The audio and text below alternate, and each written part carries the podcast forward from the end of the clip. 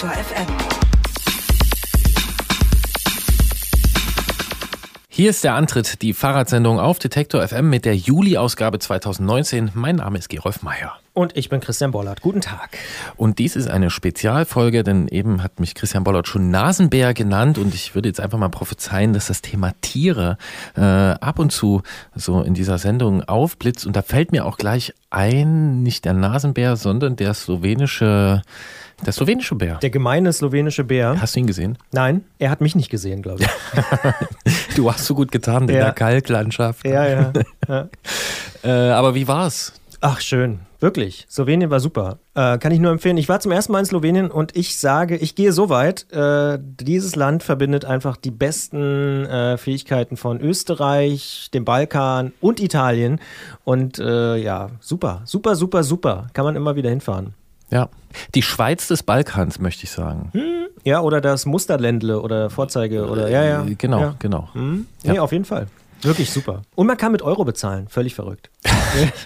ja, kann man in Tschechien nicht, zum Beispiel. Das stimmt, aber in der Slowakei. Ja, aber hat was. Nee, also Slowenien war super, super gut. Ich bin total erholt aus dem Urlaub zurückgekommen. Genau, und so entspannt ist er und hat auch ein paar Tiernamen mitgebracht. Wir legen los mit unserer Sendung. Ich habe sogar ein T-Shirt an, wo ein Zelt drauf ist, weil ich auch gezeltet habe. ja. Wahnsinn, oder? Und mit Bäumen, aber die sind relativ kahl. ja, ich mal dir dann noch den Ameisenbär dazu und wir müssen jetzt ganz schnell abbiegen, damit wir hier die Kurve kriegen und in die Sendung starten. Machen wir hiermit mit diesem Song. Thought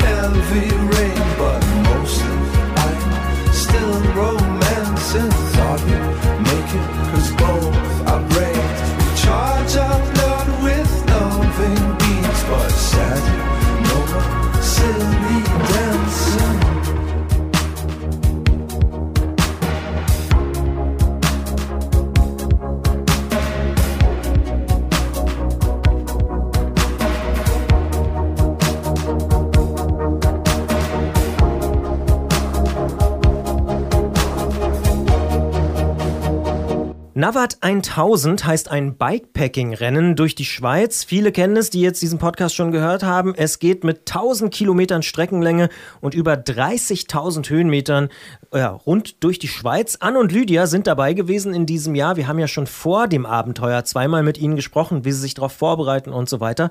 Und wir fragen in dieser Ausgabe nach, was sie erlebt haben und ob die Stimmung auch immer noch so gut ist. Sie waren ja immer wahnsinnig gut drauf, muss man sagen. Ja, gut ist je nach Sichtweise auch das Wetter dieser Tage. Gerade hat es sich etwas abgekühlt. Vorher hatten wir wirklich Hitze satt. Und darum sprechen wir mit Jens Klötzer vom Tourmagazin darüber, was hohe Temperaturen mit dem Fahrrad anstellen können. Und jetzt sage ich was, ich, vor der Sendung habe, habe ich mir überhaupt keine Gedanken darüber gemacht und offensichtlich ist das echt ein Thema. Ja, wobei, wenn man ein paar Sachen beherzigt, dann kommt man auch um den Hitzetod des Fahrrades. Ja, drum aber es gibt offensichtlich Aspekte, worüber man äh, nachdenken kann. Und neulich haben wir auch mit Jens äh, über Kindertransport auf dem Fahrrad gesprochen und daraufhin eine Mail bekommen, weil wir die Lastenräder in diesem Beitrag völlig ausgeklammert haben. Wir legen nach in Form der Ausfahrt des Monats, denn Thilo und Hedwig, die waren unterwegs per Lastenrad über lange und ziemlich rumplige Feldwege. Erstmal sprechen wir aber mit Uwe Rode vom Bund Deutscher Radfahrer über die Schwierigkeiten, den Veranstalter von Straßenrennen gegenüberstehen, äh, wie zum Beispiel jetzt passiert bei der deutschen Meisterschaft. Da war nämlich lange gar nicht klar, wo die überhaupt stattfinden würden. Und wir sprechen darüber, ob der BDR und der Zeitgeist noch so richtig zusammenpassen. Und Wikipedia hat mir verraten, Uwe Rode ist der Bruder von Armin Rode. Das stimmt. Came through swinging at the gate on a mad one, no fucks. Stepping to the kid, trying to bring it. I promise you'll have no luck. You sold out for a quick buzz, and honey, you got no love. No less than what I know that I'm worth, and I won't budge. In and out the doorways, jigging, jigging through the broad day. And anywhere would I be now if I went in of your way? Im Straßenradsport ist das wichtigste Rennen in Deutschland die Deutsche Meisterschaft. Doch in diesem Jahr hätte die fast gar nicht stattfinden können. Noch im Mai war nämlich unklar, wo das Rennen überhaupt ausgetragen werden kann. Denn es hatte sich bis Mitte Mai kein Veranstalter gefunden. Laut des Bundes Deutscher Radfahrer hatten zwei Städte wegen der hohen Kosten für die Absperrung noch kurzfristig abgesagt. Am Ende sind die deutschen Meisterschaften jetzt Ende Juni auf dem Sachsenring ausgetragen worden. Schon im vergangenen Jahr hatte sich die Suche nach einem Veranstalter als sehr schwierig erwiesen. Seit Jahren klagen aktive und ehemalige Radfahrer darüber, dass es immer weniger Rennen für junge Leute gibt. Ist es mittlerweile wirklich kaum noch möglich, ein Radrennen auszurichten? Wir sprechen darüber mit Uwe Rode vom Bund Deutscher Radfahrer. Er ist dort Vizepräsident. Schönen guten Tag, Herr Rode. Ja, schönen guten Tag. Auf den ersten Blick erscheint es ja fast ein bisschen paradox. Fast jede Stadt will heute Fahrradstadt sein. Auch wir hier im Antritt sprechen regelmäßig darüber. Aber offenbar will niemand die deutsche Meisterschaft austragen. Ist das Image des Straßenradsports so schlecht, dass niemand mehr deutsche Meisterschaften austragen will? Ich glaube, das ist nicht der Punkt. Nein, das ist überhaupt nicht so, sondern ich denke eher, es geht gar nicht mal nur um die deutsche Meisterschaft, sondern es geht generell um äh, Veranstaltungen, um Sport, der im öffentlichen Raum stattfindet dass da von der behördlichen Seite doch die Auflagen mittlerweile so groß, so streng sind und so auch kostenintensiv, dass es äh, fast nicht mehr stemmbar ist, äh, solche großen Veranstaltungen durchzuführen, was eigentlich äh, wirklich sehr traurig ist, beziehungsweise ähm, es dann doch immer wieder noch Veranstalter beziehungsweise auch Vereine gibt, die äh, es schaffen, solche großen Veranstaltungen zustande zu bringen. Und wirklich also auch jetzt, wie das letzte Wochenende, die deutsche Meisterschaft am Sachsenring, die ja eben ganz kurzfristig dann äh, noch zustande kam, dass sowas dann durchgeführt wird und auch mit einem großen Erfolg und äh, Menschen, die an, an, der Strecke stehen, teilweise wirklich Tour de France-Verhältnisse, das heißt, die standen so dicht auf der Straße und dass es wirklich ein Vergnügen war, auch das als Radsportler zu beobachten, wie die Zuschauer doch begeistert sind und sich über solche Veranstaltungen freuen. Das, also von daher denke ich mal, dass man neue Wege gehen muss, beziehungsweise auch von behördlicher Seite, dass man Überlegungen anstreben muss, wie man die ganze Sache wieder erleichtern kann, wie man äh, vielleicht Gesetzmäßigkeiten doch neu betrachten muss. Und äh, das sind so Punkte, die uns äh, das Leben ein bisschen schwer machen. So, wenn jetzt, äh, wie von Ihnen beschrieben, auch in diesem Jahr bei den deutschen Meisterschaften die Stimmung immer so gut ist an der Strecke, stehen da nicht auch die Städte in der Pflicht, hier auch mal Geld auszugeben? Ja, da kann ich nur zustimmen. Also das heißt, in der stehenden Pflicht, äh, man muss sich einfach fragen, was möchte man? Jede Stadt ist ja daran interessiert, auch große Events, große Veranstaltungen auch repräsentierend für die Stadt zu haben. Das heißt, jede Stadt kann ja strahlen mit tollen großen Veranstaltungen und dann muss sich eine Stadt oder äh, eine Gemeinde auch in der Pflicht sehen, das finanziell mitzutragen, selbstverständlich. Und wie man das dann gestaltet, beziehungsweise wie man das aufteilt, das kommt dann ganz auf die Veranstaltung an letztendlich, also was man da machen möchte. Jetzt hat Ihr Präsident Rudolf Scharping, quasi Ihr Chef, vor den deutschen Meisterschaften gesagt, es müssten nun Gespräche mit Ländern und Kommunen stattfinden. Hat es denn solche Gespräche mittlerweile schon gegeben? Im Prinzip schon. Und zwar war auch äh, gerade am Sachsenring der Minister für Verkehr von Sachsen ist mit beim Rennen dabei gewesen und ist auch selber aktiv sozusagen im Begleitfahrzeug mitgefahren und hat sich das Rennen also aus nächster Nähe äh, angeguckt und hat auch, auch große Begeisterung wirklich äh, kundgetan. Und ich denke mal, dass man wirklich so schnell wie möglich mit den Gemeinden, mit Verantwortlichen ins Gespräch kommen muss, um wirklich da neue Wege zu finden, wie man weiter oder in der Zukunft große Veranstaltungen, die eine absolute Berechtigung haben, eine Daseinsberechtigung haben, äh, dass man die durchführt. Aber es gibt noch keinen runden Tisch oder so, wo Sie jetzt schon eingeladen haben oder so? Ähm, nein, aber das, das, steht auf jeden Fall an und das sind Sachen, die jetzt wirklich in der nächsten Zukunft angegangen werden und äh, dass da Gespräche geführt werden, auch mit Gemeinden oder auch mit der Politik, dass man wirklich neue Wege finden muss. Es ist immer wieder die Rede von gestiegenen Kosten solcher Veranstaltungen, Kosten für Sicherheitsauflagen. Sie haben die vorhin auch erwähnt. Ähm, können Sie das konkret machen? Was sind das für Kosten? Was geht da so ins Geld? Sie brauchen bloß mit der, mit der Freiwilligen Feuerwehr oder mit den kleinsten Vereinen sprechen, die in der gleichen Problematik stecken. Das heißt, die oftmals nicht mehr in der Lage sind, das kleinste Sommerfest durchzuführen, weil einfach die Auflagen dermaßen groß sind, Sicherheitsvorkehrungen erfüllt werden müssen, die mit enormen Unkosten verbunden sind. Das heißt Absperrungen, teilweise Betonklötze, Wasser, groß, riesengroße Wasserbehälter, äh, die in äh, Straßen aufzustellen sind und all diese Sachen, äh, Verkehrsschilder, äh, die eingekauft werden müssen, aufgestellt werden müssen. Früher, was weiß ich, in den 60er, 70er Jahren hat man selber diese Verkehrsschilder gemalt und aufgestellt, selber mit rot-weißem Band irgendwas abgesperrt und so weiter.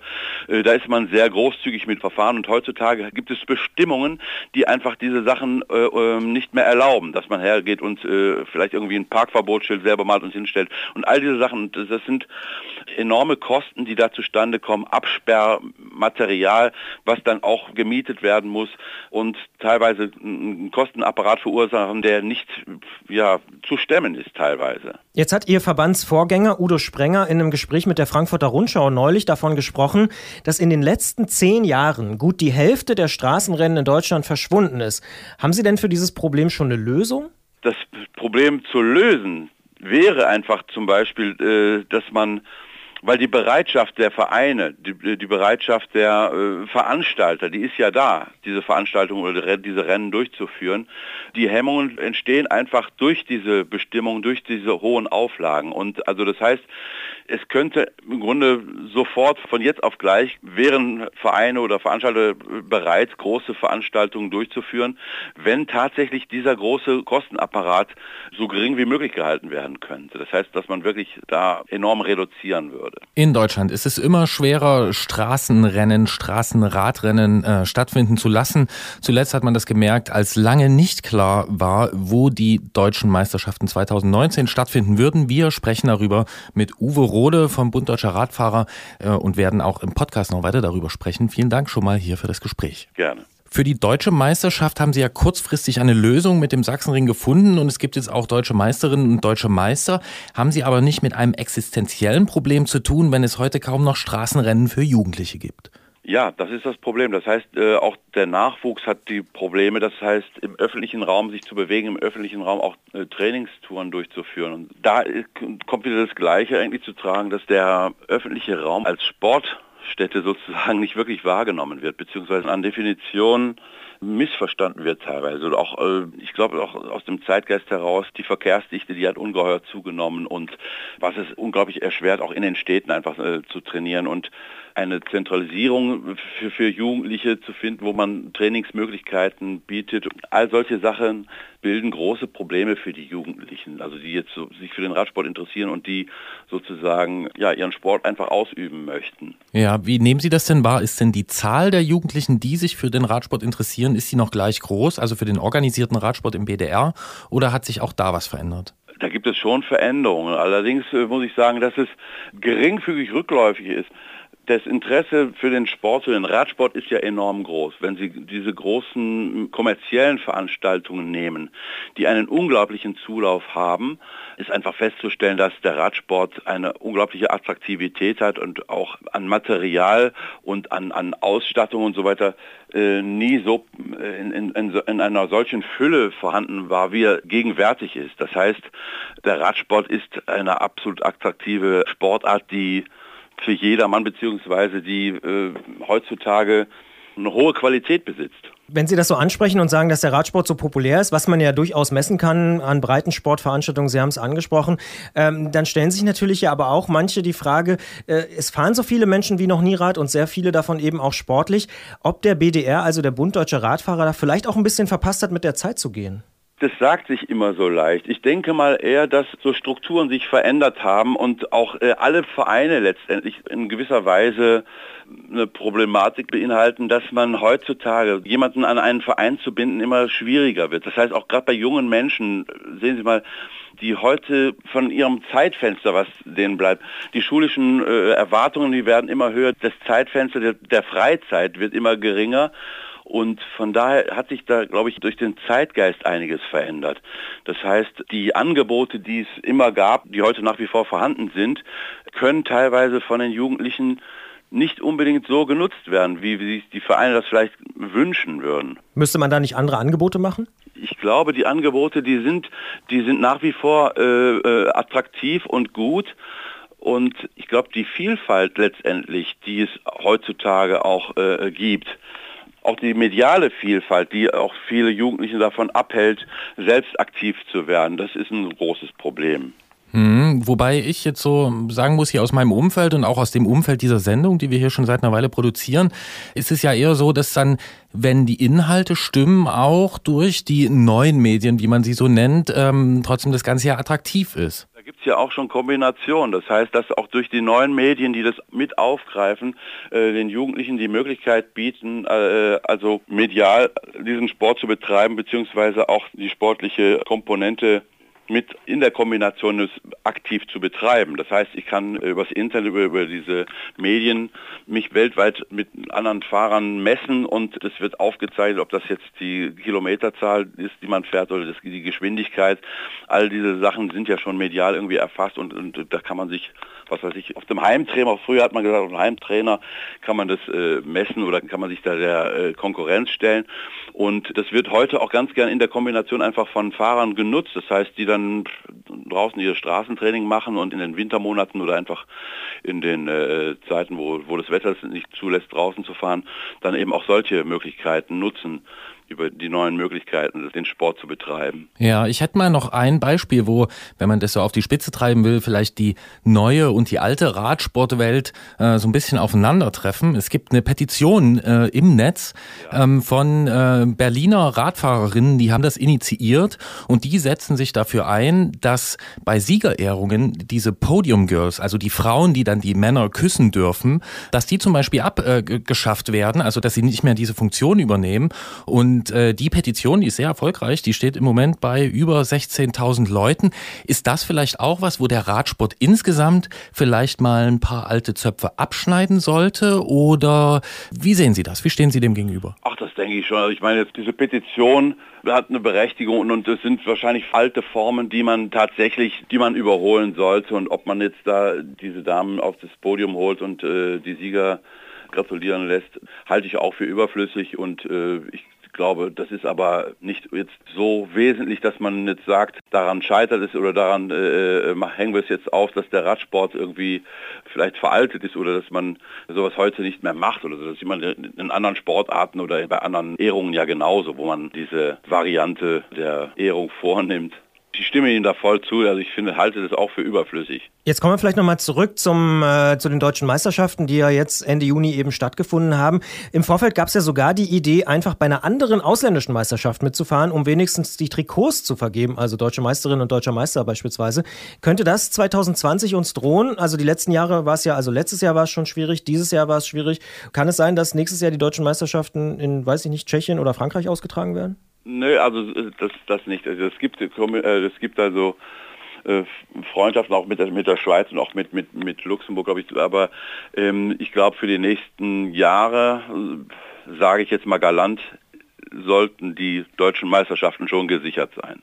Ich möchte da nicht vorgreifen und, und sagen, wo sie stattfinden, aber ich, äh, das ist jetzt hier in den letzten Tagen oder letzten Wochen doch massiv äh, nochmal angegangen worden und da sind für die nächsten zwei, drei Jahre sind die deutschen Meisterschaften da gesichert. Okay, dann machen wir ganz zum Schluss nochmal einen kurzen Abstecher in eine andere Sportart. Im Fußball, da gibt es nämlich seit Jahren ja Diskussionen ähm, sehr intensiv und kontrovers darüber, dass die Vereine und der DFB die Kosten für Polizeieinsätze zahlen sollen. Und äh, dabei wird von Seiten des Fußballs auch immer mal wieder auf andere Sportarten, wie zum Beispiel den Radsport, verwiesen. Hat das überhaupt was mit dem Problem des Straßenradsports zu tun? Also wie stehen Sie zu dieser Argumentation? Ja, sehen Sie mal, der Radsport, also den, der Straßenradsport, nennen wir den Straßenradsport. Äh, wenn ich ein Fußballstadion habe, dann kann ich ja auch äh, Karten verkaufen, Eintrittskarten verkaufen und die sind ja in der Bundesliga nicht unerheblich, diese äh, Eintrittsgelder, die da eingenommen werden. Die Möglichkeit habe ich ja praktisch bei einem Straßenrennen gar nicht. Das heißt, wenn jetzt ein Polizeieinsatz bei einer Bundesliga zum Beispiel äh, erforderlich ist, finde ich es nicht verwerflich, äh, auch den Sportverein die, die, die Liga da in die Pflicht zu nehmen. Und da würde ich sagen, da hinkt der Vergleich, also wenn ich das mit einem Radrennen in Beziehung setze. Würden Sie dann so weit gehen und sagen, dass die ganzen Probleme, die wir jetzt haben, oder ein großer Teil davon auch mit unserer Angst vor Terror zu tun hat? Sie haben ja diese Straßensperren und so schon angesprochen. Richtig.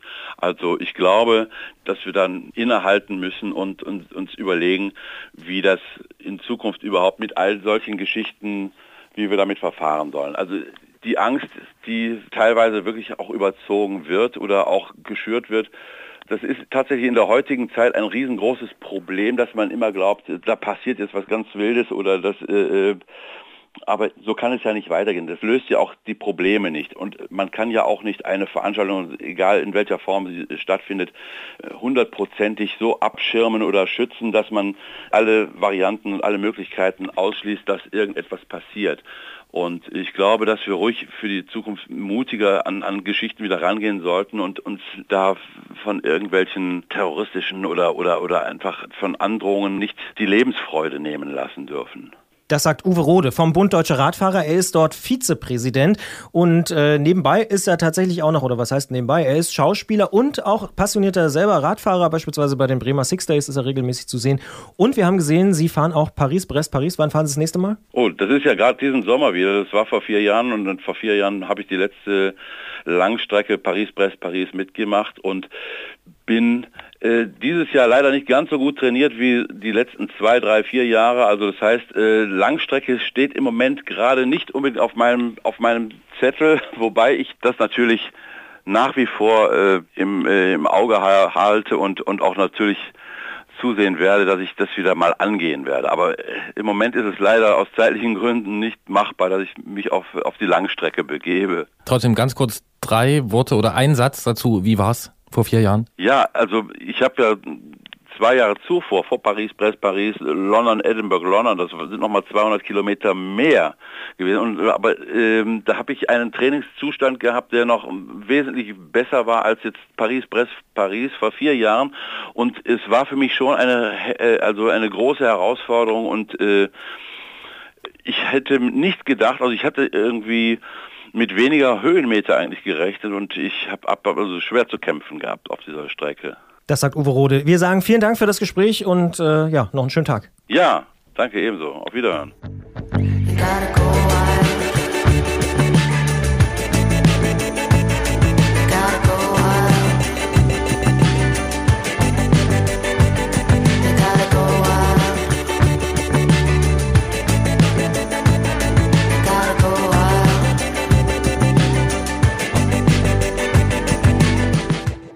Okay, Christian, wie viele BDR-Mitglieder kennst du?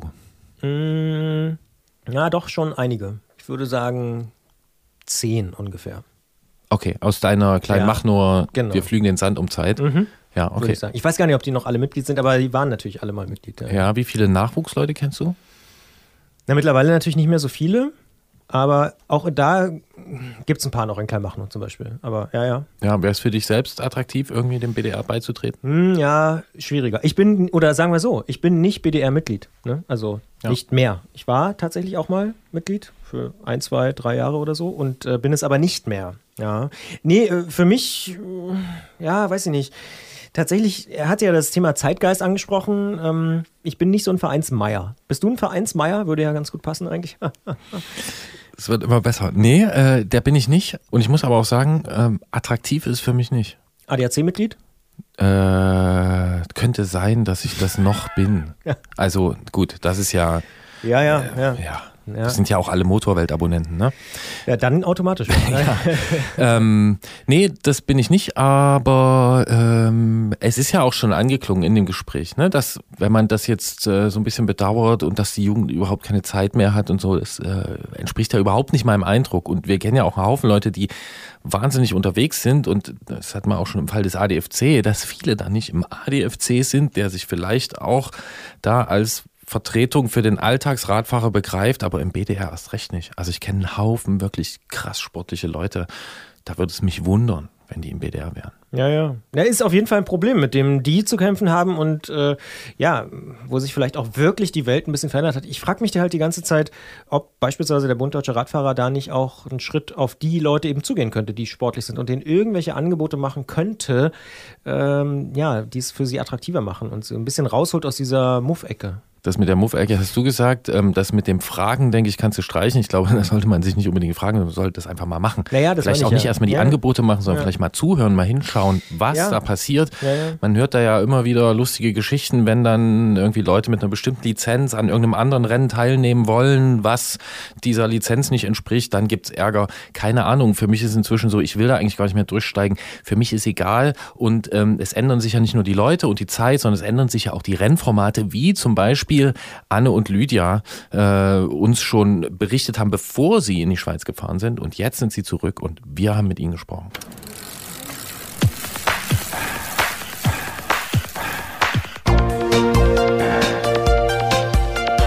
Antritt: Alles rund ums Radfahren bei Detektor FM.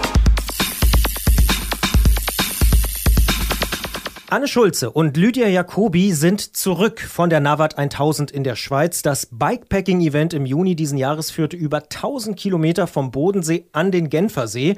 Und die beiden haben sich auf ihren Mountainbikes im Selbstversorgermodus durch die Schweizer Berge bewegt. Und nachdem wir im Februar und im Mai mit Ihnen über das bevorstehende Event und Ihre Vorbereitung gesprochen haben, wollen wir natürlich auch wissen, wie es gewesen ist, was hat Spaß gemacht, was war schwierig, was ist unvergesslich und würden Sie es wieder tun? Wir sagen Hallo Anne, hallo Lydia.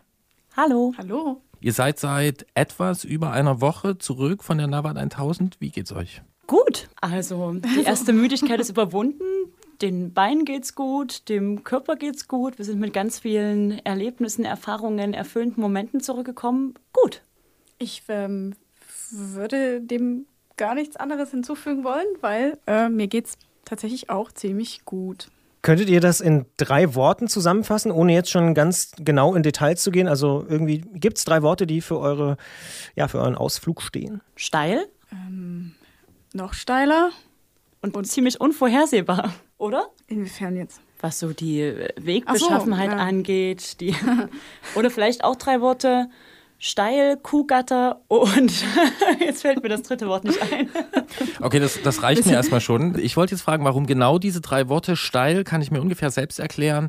Unvorhersehbar klingt äh, unvorhersehbar. Was passiert? Du meinst, was, was passiert ist? Oder genau. Genau, was ist passiert, ja. Ich habe dieses ist verschluckt. Uha. Also grundsätzlich kann man sagen, dass es in der Schweiz nichts geschenkt gibt. äh, es ist echt harte Arbeit gewesen, die wenigen, beziehungsweise, ja, Quatsch, nicht wenigen, die Trillionen Berge zu überwinden, Rampen hochzukurbeln, irgendwie sein extrem schweres Fahrrad da die Berge hochzuwuchten und trotzdem irgendwie mit einem glücklichen, freudestrahlenden Gesicht oben anzukommen. Und ähm, letztendlich unberechenbar war der Track. Und da kann Lydia jetzt wahrscheinlich die passenden Worte finden. Es ja, war vielleicht insofern unvorhersehbar, dass man zum Beispiel, wenn man sich früh Zeitpläne aufgestellt hat, wo will man wann sein, wo will man übernachten, dass wir das dann bei Zeiten gelassen haben, weil das das wurde an jeden Berg über den Haufen geworfen. Man hat oft angefangen mit einem asphaltierten Anstieg, da ist ja noch relativ gut vorhersehbar, wie schnell kommt man voran, wann wird man etwa oben sein. Dann wurde daraus irgendwann ein Waldweg, dann ein Weidetrampelpfad und am Ende irgendwie noch so eine Wiesenpassage, wo man dann sein Rad über irgendwelche Grasblöcke und Steine nach oben gewuchtet hat bei 30 Prozent Steigung. Und dann hat man gemerkt, man braucht für 500 Meter Wegstrecke plötzlich irgendwie eine halbe Stunde. Und alle Zeitpläne sind komplett über den Haufen geworfen. Und dann kommt dazwischen noch 100 Kuhgitter, die man auf und zu machen muss, wo man sein Fahrrad durchschieben muss irgendwie. Und dann stimmt irgendwie die Planung vorne und hinten nicht mehr. Die Kuhgitter, die äh, sind auf jeden Fall auch hängen geblieben bei euch, oder? Wie kommst du denn darauf? Ach, ich höre das so raus, dass das so. Äh, Wir haben auf jeden Fall eine richtig große Sammlung. Wir sind jetzt Profis im Kuhgatterli öffnen. Wir haben jegliche Form, glaube ich, geöffnet, geschlossen, überwunden. Es gibt auf jeden Fall auch ein Ranking. Bei Bedarf kann man sich auch persönlich bei uns melden. Wir würden uns dann auch freigeben. Ich würde sagen, die besten Kuhgatter, Platz 1 belegt auf jeden Fall das Drehkreuz. Drehkreuz, wie man es aus dem Supermarkt kennt, wo man sein Fahrrad dann immer in verschiedenen Techniken reinstellen muss. Mal mit dem Lenker zuerst, mal mit dem Po zuerst. Manchmal geht man mit rein, manchmal muss man irgendwie hinterhersteigen. Es ist jedes Mal ein großes Erlebnis, wie man da am besten durchkommt. Ich habe auf dem Zettel auch die Frage, was habt ihr gelernt? Das würde ich jetzt schon mal das erste, wäre wär das erste, was ich dort notiere. Also Kuhgatterli in allen Formen äh, kennenlernen und meistern. Ganz ehrlich, wie oft habt ihr denjenigen oder diejenige verflucht, die diesen Track gemacht hat? Also äh, verflucht, es klingt jetzt ja ein bisschen bösartig. Ich glaube, einmal haben wir Eigentlich. die Person verflucht, als es dann aber an uns lag, dass wir uns verfahren haben und dachten, der kann uns doch nicht hier so, eine, so einen steilen Geröllweg mit zehn umgekippten Bäumen einen Berg hochjagen. Dachten wir, das ist wirklich jetzt ein bisschen zu viel, aber dann haben wir gemerkt, dass wir einfach nicht auf dem Track sind.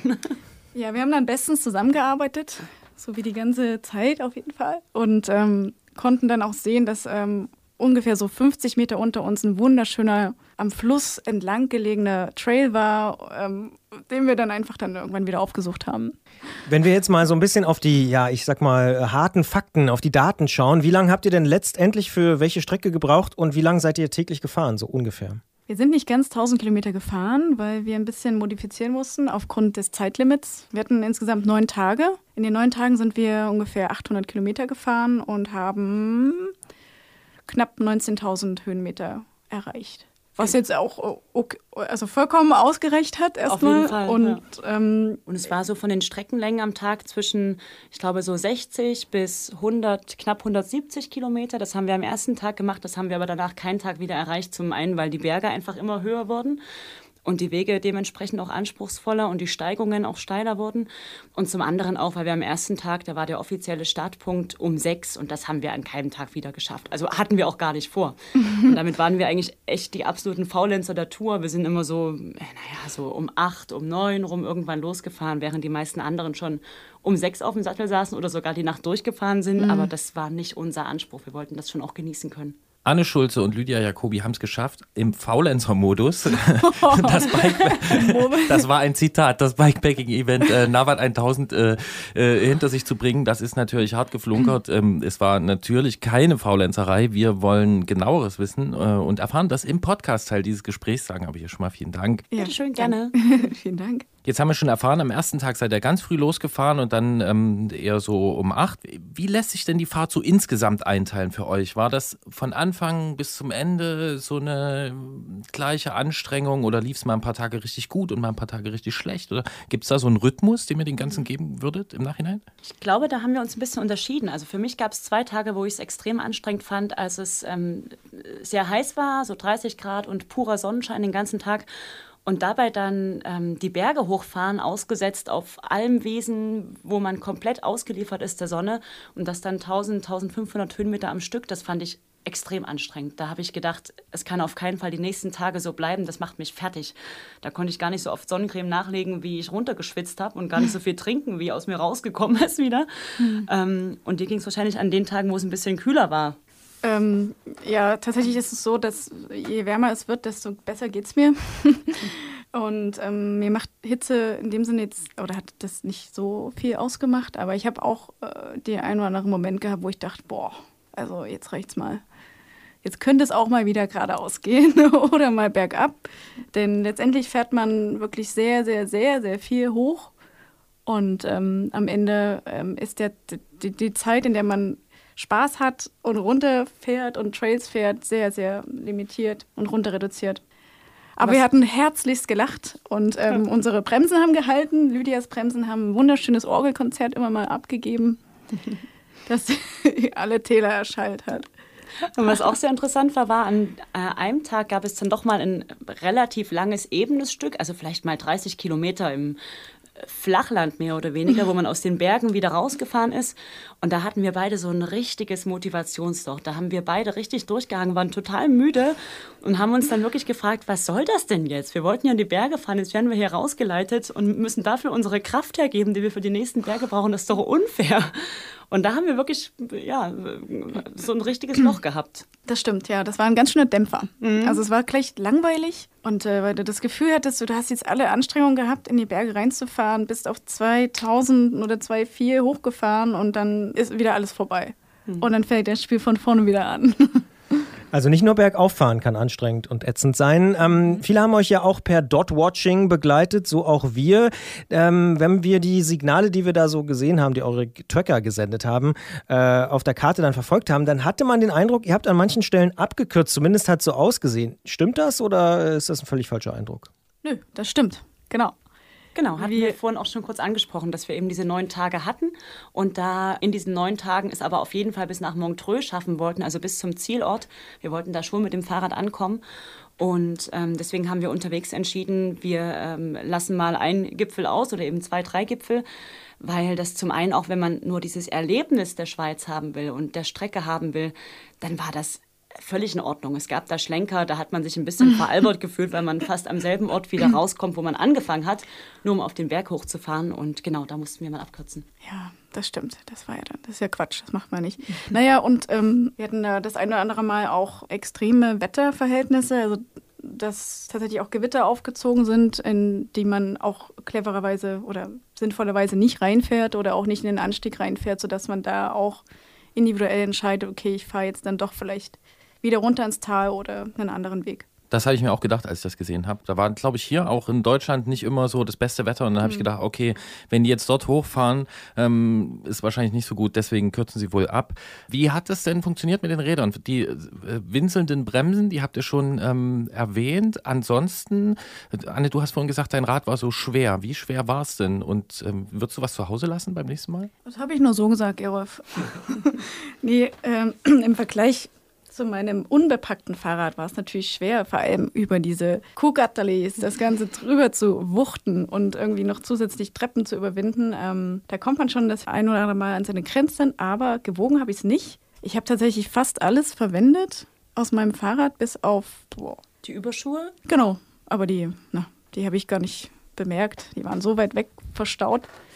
Und ansonsten war das Setup ziemlich perfekt, würde ich sagen. Wie habt ihr euch verpflegt? War das eher so Sportnahrung, Astronauten-Style oder war das auch mal, ey, wir sind in der Schweiz, wir möchten jetzt mal hier ordentlich reinhauen? Wir haben übelst reingehauen. Käse. Wir haben nur geilen Scheiß und gegessen. Käse.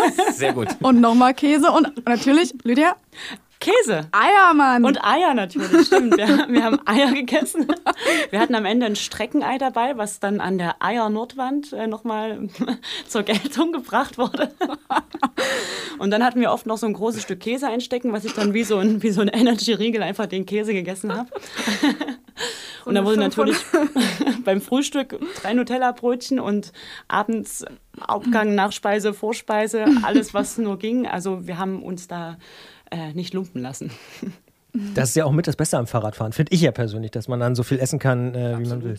Jetzt habt ihr schon so ein bisschen erzählt, dass es als Team eigentlich ganz gut funktioniert hat, vor allen Dingen auch so ein bisschen im Wechsel vielleicht. Wenn es zu heiß war für dich, war es für dich eigentlich ganz angenehm, dann konntet ihr euch gegenseitig ein bisschen so unterstützen. Die Stimmung schien ja auch ganz gut zu sein, ihr seid immer noch gut drauf. Äh, wie würdet ihr das so im Nachhinein einschätzen? Was hat gut funktioniert oder habt ihr auch Vorteile gegenüber jetzt, weiß ich nicht, Solofahrern beispielsweise, die das da versucht haben, allein zu machen oder so? Ich würde sagen, auf jeden Fall beim Kuhgatter überwinden. Da habe ich manche nicht beneidet. Einer hat uns mal erzählt, wie er versucht hat, sein Rad über so einen Elektrozaun drüber zu heben, das dann aus Versehen in den Elektrozaun reingestellt hat und dann zu tun hatte, es rauszukriegen, ohne dabei einen Schlag zu kriegen. Ähm, Ich finde, an vielen Stellen ist das viel angenehmer, zu zweit zu fahren. Gerade wenn man, äh, wenn man gut harmoniert und Dinge auch in naja, Situationen, wo man erschöpft ist, gut besprechen kann. Ähm, man hat natürlich viel mehr Spaß dabei, man äh, kann das zusammen genießen, diese schönen Momente. Und man kann sich auch in den Momenten, wo man vielleicht äh, einen Hänger hat, äh, besser aufbauen. Ich weiß nicht, ob man dann alleine eher abgebrochen hätte oder, oder ja, eine Pause gemacht hätte oder so. Mhm. Ja. Was mich noch interessieren würde, wie weit weg wart ihr denn so von der, sag ich mal, normalen Welt? Also wir konnten euch ja verfolgen. Ich konnte immer mal schauen, wo sind sie denn? Habe ich gesehen, ah ja, da fahren sie noch zusammen, jetzt machen sie ja Pause. Man ist dann quasi live dabei. Wie war das für euch? Wart ihr neun Tage weggebeamt und habt überhaupt nicht irgendwelche Social Media Feeds bedient oder und, wart in einem ganz anderen Film? Versteht ihr, was ich meine? Ich würde nicht sagen, dass wir uns jetzt ähm, komplett entkoppelt haben. Wir, wir waren schon, denke ich, aktiv. Wir hatten auch Kontakt zur Außenwelt und Social Media. Und zugleich hat man dann, als wir wieder an den Startort zurückkamen, ähm, nach den neun Tagen hatte man das Gefühl, man kommt von so einer Mondfahrt zurück. Also auch man war ja nie völlig fernab der Zivilisation. Da sind ja in der Schweiz, hat man ständig Dörfer und Höfe und kommt durch Ortschaften durch. Aber wahrscheinlich vor allen Dingen deshalb, weil man in so einem ganz anderen Modus ist. Es geht eben nur ums Unterwegssein, um körperliche Bedürfnisse befriedigen, um ähm, das Draußensein genießen und dann kehrt man zurück in so einen Alltag, der einfach so weiterläuft und man möchte den Leuten eigentlich sagen, ey, hallo, checkt ihr eigentlich, was wir hier gerade gemacht haben? Könnt ihr mal irgendwie euch anders verhalten? Also da ist man schon, ich glaube, kopfmäßig vor allen Dingen ein Stück weg. Seid ihr in ein Loch gefallen danach, so ein bisschen? Nö, das nicht. Keine Zeit. okay.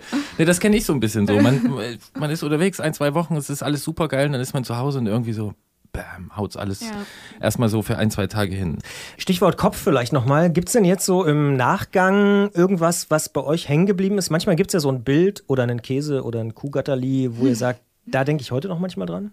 Also es gibt ganz, ganz viele Momente, an die ich denke, wenn ich an Jena Wart denke. Fällt dir was ein? Also wenn ich an so, an so Bilder von Landschaften denke, die sich mir im Kopf festgesetzt haben, dann ist es auf jeden Fall die, ähm, die Fahrt hoch zu dem Massiv der Eiger Nordwand, also was sich dann da angeschlossen hat an den Sattel, auf dem man hochgefahren ist. Das war ganz beeindruckend, weil man dann da auf die Gletscher schaut und auf diese riesigen Felswände, die 3000, 3900 Meter hoch sind. Das war beeindruckend und auch einmal so ein ähm, Abend, als dann schon das Gewitter nahte und wir schauten auch von so einem Sattel zurück in das Tal.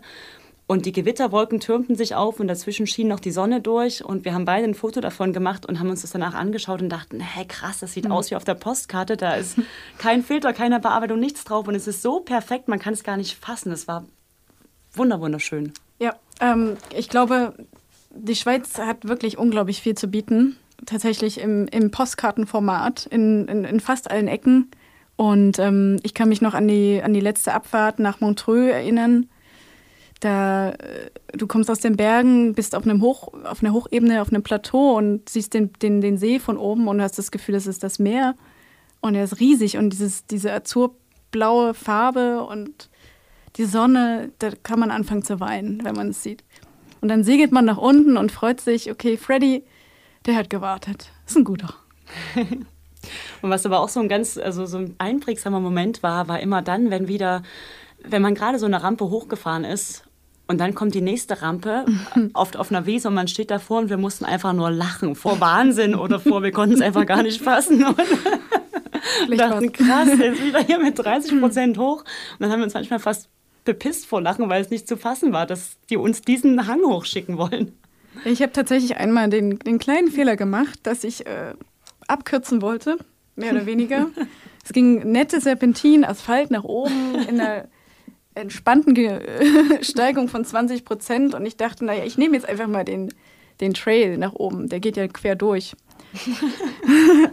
Das war die dümmste Entscheidung ever. Ich glaube, ich habe fast eine Dreiviertelstunde gebraucht, um 200 Meter zu überwinden, habe diverse blaue Flecken bekommen. Auf meinem Oberrohr ist jetzt eine Delle. Also das, das hat sich richtig gelohnt und das werde ich nicht nochmal tun.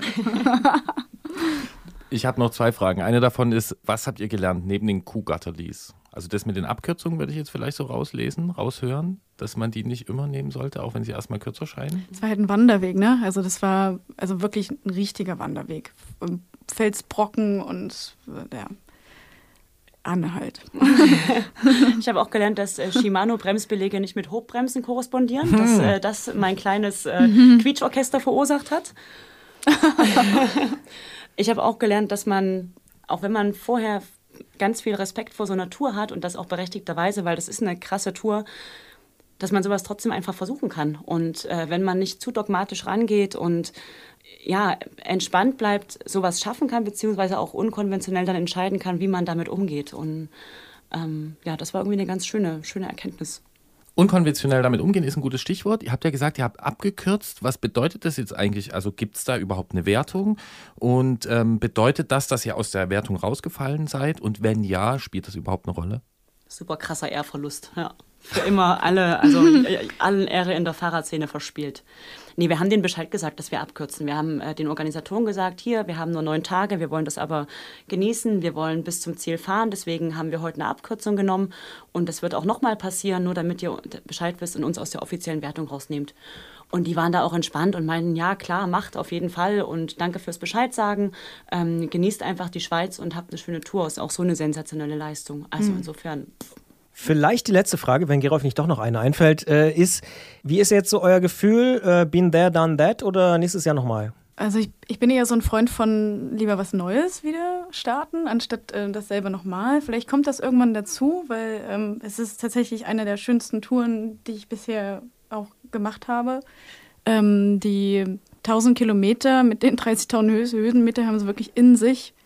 Man sollte, wenn man es fährt, tatsächlich äh, sich Zeit nehmen und vielleicht nicht nur neun Tage, um das Ganze zu schaffen und auch in einem entspannten Modus. Vielleicht gibt es auch mal einen schlechten Schlechtwettertag oder sonstiges oder man fühlt sich einfach wirklich mal nicht gut. Und ähm, jetzt habe ich vergessen, was ich sagen wollte noch. Wollt ihr das nochmal machen? Ja, klar. Also Ja. vielleicht nicht nächstes Jahr, sondern irgendwann wieder, weil war jetzt sehr, sehr toll. Ja. ja auf jeden Fall. Ich würde auch auf jeden Fall wieder so eine, so eine Alpen-Mountainbike-Tour machen. Nicht direkt die Navat wieder, weil die hat man jetzt schon mal gesehen. Aber ich würde gerne als nächstes dann äh, Turin-Nizza fahren, weil das nochmal so eine ganz andere Art der Alpen auch nochmal zeigt und eine andere Art des Fahrens ist. Aber auf jeden Fall wieder so eine Tour machen, gar keine Frage. Man muss halt dazu noch irgendwie vielleicht wissen, dass ähm, die Navat darauf ausgelegt ist, tatsächlich sehr, sehr, sehr viele Höhenmeter zu überwinden. Und man bewegt sich sehr wenig auch auf höheren Ebenen. Also man fährt sehr lange hoch und dann schnell wieder runter und dann kommt der nächste Anstieg. Ähm, Im Vergleich zur Turnica hat man sehr viele Passagen, wo man auch auf höheren Ebenen fährt und auch die, die, die Ausblicke genießen kann. Also eine ganz andere Tour. Mhm.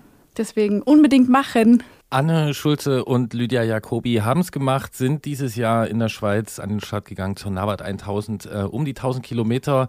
Bei euch in dem Fall jetzt um die 20.000 Höhenmeter in neun Tagen. Äh, die Zahlen sind eigentlich egal.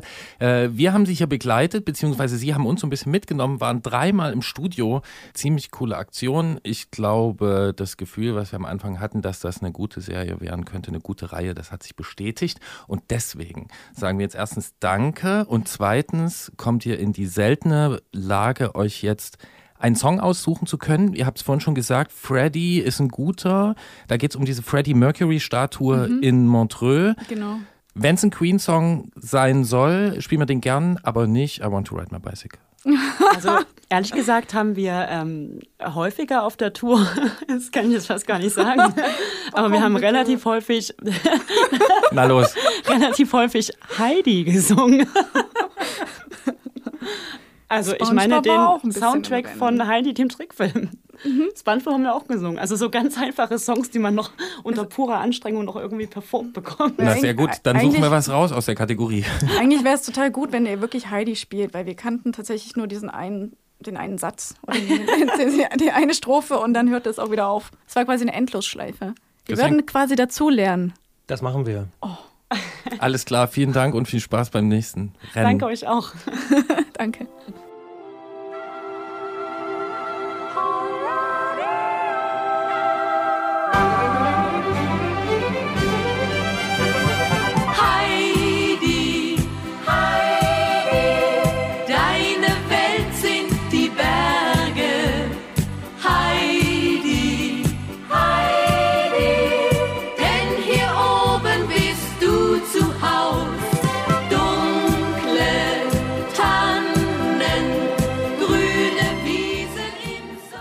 Harte Tour, harter Song. Ja, äh, Hut ab, sage ich. Chapeau, wie äh, einige Schweizer sagen. Ja, und konsequent das mit der guten Laune durchgezogen. Das bewundere ich vielleicht sogar am meisten, muss ich wirklich sagen. Die, äh, die beiden hatten Spaß, haben Spaß und werden Spaß haben, um es mal zusammenzufassen. Ja, und haben sich da irgendwie auch, wie es scheint, total den Bedingungen angepasst. Dann ist halt so, dann macht man es halt so, dann kürzt man halt ab.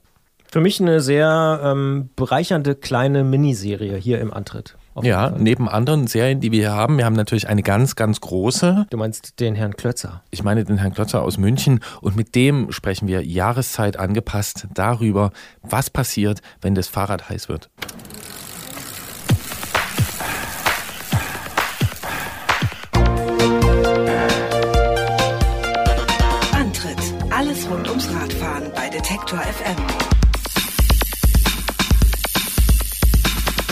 Der Sommer ist da. Im Juni hat es Rekordtemperaturen in Deutschland gegeben. In Mecklenburg-Vorpommern brennt der Wald auf großer Fläche. Aber nicht nur der Wald brennt, auch die Sonne brennt auf dem Asphalt, Schotterstraße oder Trail. Für manche ist das ideales Radfahrwetter. Anderen ist es bedeutend zu heiß. Die Trinkflaschenhersteller dürfen in diesen Tagen gute Umsätze machen. Doch nicht nur für Radfahrerinnen und Radfahrer können diese sehr hohen Temperaturen der letzten Tage zum Problem werden. Auch am Fahrrad selbst kann die pralle Sonne durchaus Schäden verursachen. Das hat uns jedenfalls unser Technikexperte Jens Klötzer vom Tourmagazin gesteckt. Und genau deshalb fragen wir ihn, was denn da los ist und wann ein Fahrrad unter der Hitze leidet und wie man das möglicherweise auch verhindern kann.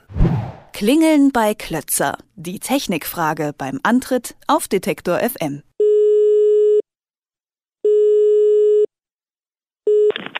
Tourredaktion Jens Klötzer, schönen guten Tag. Hallo Jens. Hallo. Du sagst, ein Fahrrad kann unter großer Sonneneinstrahlung leiden. Was genau ist denn da schädlich? Die Temperatur an sich oder zum Beispiel auch sowas wie UV-Strahlung oder so? Also es ist schon beides, wobei die UV-Strahlung äh, schon zumindest auf lange Sicht schon das Gefährlichere oder das äh, Zerstörerischere an der ganzen Sache ist. Ähm, ja, bei der Hitze ist es so, meistens erreicht man so wahnsinnig hohe Temperaturen, zumindest dass sich Materialien verändern nicht, jetzt zumindest draußen, so 30, 40 Grad äh, können da den wenigsten Sachen was anhaben. Dann eher, wenn es noch heißer wird, wenn man zum Beispiel ein Rad im Auto hat oder so, wo es dann Richtung 60 Grad geht, dann spielt auch die Temperatur langsam eine Rolle, ja. Stichwort UV-Strahlung. Ich selber creme mich immer mit 50er Sonnencreme ein. Sollte ich das also auch mit meinem Fahrrad machen? Könnte man theoretisch, ich kenne aber kein Produkt, das jetzt irgendwie Materialien schützt und, und speziell für Fahrräder verkauft wird. Mit Sonnencreme würde ich mein Rad nicht einschmieren, glaube ich. Das ist schlecht, schlecht für die Reifenhaftung, für die Bremsen und äh, es kleben auch die Insekten so sehr dran dann. Ja, Christian, mach mal eine Testreihe. Ich würde sagen, ihr könnt ja mal bei den Bremsbelegen anfangen und mal sehen, was da passiert. Aber äh, wir wollen hier weiter Schritt für Schritt einfach mal die Bauteile am Rad durchgehen. Ähm, was passiert zum Beispiel mit dem Fahrradrahmen, wenn er intensiver Sonneneinstrahlung ausgesetzt ist? Dem Rahmen selbst, dem passiert, ja, mit wenigen Ausnahmen, dem passiert eigentlich nichts. Also zwar weiß man ja so, dass sich Materialien bei Hitze ausdehnen, aber das ist unerheblich in dem Temperaturbereich, über den wir hier reden. Und das hat jetzt keinen merklichen Einfluss. Was aber empfindlich ist, ist definitiv der Lack oder halt auch andere Beschichtungen. Also so Farben bleichen aus in der Sonne. Ähm, das betrifft besonders Rot- oder Blautöne, wie die Erfahrung sagt. Also äh, ehemals signalrote Fahrräder können dann irgendwann nach ein paar Jahren in der Sonne mal rosa rumfahren. Und ähm, das betrifft sowohl Lackierungen als auch so eloxierte Alurahmen. Und da geht es natürlich um längere Zeiträume, die da das Rad in der Sonne stehen muss. Ähm, aber trotzdem nicht umsonst schließen die meisten Radhersteller solche Veränderungen im Lack oder in der Beschichtung von ihrer Garantie aus. Und äh, schon daran merkt man, ja, da, äh, das ist nicht ohne. Dann fallen uns natürlich noch die Reifen ein. Da gibt es ja auch immer mal hässliche Bilder von so sommerlichen Tour de France oder sonstigen Vuelta-Etappen, wo dann so Stürze stattfinden. Sind die Reifen da besonders gefährdet oder hat das dann andere Ursachen? Also die Stürze haben andere Ursachen, weil die wechseln ihre Reifen ja regelmäßig. Und schon sind die Reifen da betroffen. Eigentlich alle Teile, die jetzt irgendwie aus Gummi oder aus weicheren Kunststoffen bestehen am Rad. Aber das ist auch hier nicht umgehend, sondern ein Thema von, von längeren Zeiträumen. Aber auf längere Sicht und äh, gerade wer jetzt irgendwie am Stadtrad seine Reifen, die fahren sich ja nicht innerhalb eines Jahres runter, die hat man mehrere Jahre drauf. Und die werden aber zum Beispiel schneller hart und spröde, wenn sie der Sonne ausgesetzt sind und äh, rissig irgendwann, ja. Ja, das Bild, das kennen wir, glaube ich, alle, ne? So von Rädern, die irgendwo in der Stadt rumstehen, schon ein paar Jahre auf dem Buckel haben und äh, manchmal bröckelt das dann sogar so. Ähm, wie sieht's denn aus mit Schmierstoffen? Kann die Hitze auch da Auswirkungen haben? Ja, also Schmierstoffe verändern sich mit der Temperatur, so Fette und Öle, ähm, die werden flüssiger mit der Hitze. Das ist jetzt noch keine Gefahr, wenn man jetzt im Hochsommer draußen rumfährt, bei 30 oder 40 Grad. Die sind so ausgelegt, dass sie das noch überstehen. Aber wenn ich jetzt ein Rad im schwarzen Auto in der Sonne stehen habe, irgendwie bei 60 oder 70 Grad, die es dann da drin geben kann, dann wird so ein Lagerfett, äh, sage ich mal, so flüssig, dass es läuft und äh, dann läuft es halt raus. Und ja, da sollte man dann, also ich werde das Rad sowieso nicht im Auto lassen, schon aus Sicherheitsgründen und erst recht nicht in der Sonne. Aber wer das macht, der tut gut dran, da dann mal nachzugucken und äh, gegebenenfalls nachzufetten. Bedeutet das dann auch, dass das auch beispielsweise bei Hydraulikflüssigkeit in Bremsanlagen oder auch bei Federgabeln irgendwie gefährlich sein kann? Also Bremsen sind unkritisch, weil da ist, die, das ist so, dass die ja ohnehin schon so für sehr hohe Temperaturen ausgelegt sind, weil der Bremsvorgang an sich Hitze produziert. Und wenn es da lange Abfahrten gibt, äh, dann erreicht man da Temperaturen, die im dreistelligen Bereich liegen. Und ähm, das, äh, das ist weit weg von der Sommerhitze. Und äh, die dehnen sich auch aus, aber in Bremsanlagen sind dann Ausgleichsbehälter drin, die das Ganze auffangen. Ähm, um die Bremse muss man sich da keine Sorgen machen. Bei Federgabeln ist es schon ein Thema. Ich weiß nicht, früher gab es, äh, ich glaube, die gibt es nicht mehr, aber früher gab es so Federgabeln, die mit Elastomeren, also mit so Gummi gefedert haben. die werden halt im Sommer total weich und schwammig und äh, dann funktioniert die nicht mehr richtig. Aber die neueren Federgabeln, die jetzt so mit Öldämpfung arbeiten, auch da ist es ein Thema. Die werden weicher, wenn es warm wird und äh, ähm, ja, arbeiten im Prinzip schneller. Aber das größere Problem bei denen ist eigentlich Kälte, weil dann wird das Zeug zäh und äh, dann bewegt sich nicht mehr richtig und ähm, dann ist die Funktion eher im Eimer. Die kann man bei Hitze noch ganz gut fahren. Das sagt Jens Klötzer vom Tourmagazin, mit dem wir natürlich noch weitersprechen müssen, denn es gibt noch ein paar Fälle der Hitzeeinwirkung am Rad, auf die äh, kommt man nicht so leicht und wir haben die auch noch nicht angesprochen. Ich möchte vorher noch einschieben, Christian, mach das bitte nicht mit dem Bremsbelegen, das war ein Spaß und ich sage Jens, vielen Dank schon mal. Danke euch auch. So, jetzt wollen wir noch kurz äh, sprechen über die äh, Fälle, die ähm, vielleicht nicht einem sofort einfallen. Wenn ich in der Hitze fahre, dann schwitze ich ja auch viel viel. Ähm, ist dieser Schweiß vielleicht eine Gefahr für bestimmte Komponenten? Ja, schon. Also Schweiß ist ein ziemlich aggressives Medium. Da ist Salz drin und äh, einige andere Stoffe. Und ähm, vor allen Dingen für einen Lack, äh, aber auch für Bauteile aus Alu.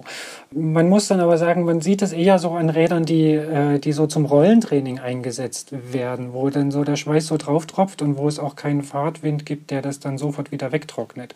Also äh, draußen verfliegt die Flüssigkeit meistens ziemlich schnell, weil äh, die Hitze und der Fahrtwind das, äh, das alles ganz schnell aufsaugen. Aber Rahmen, die so beim Rollentraining eingesetzt werden, da sieht man oft, dass der Lack dadurch stark angegriffen wird und darunter bei Stahl rostet es dann auch oder Alu frisst es auch auf.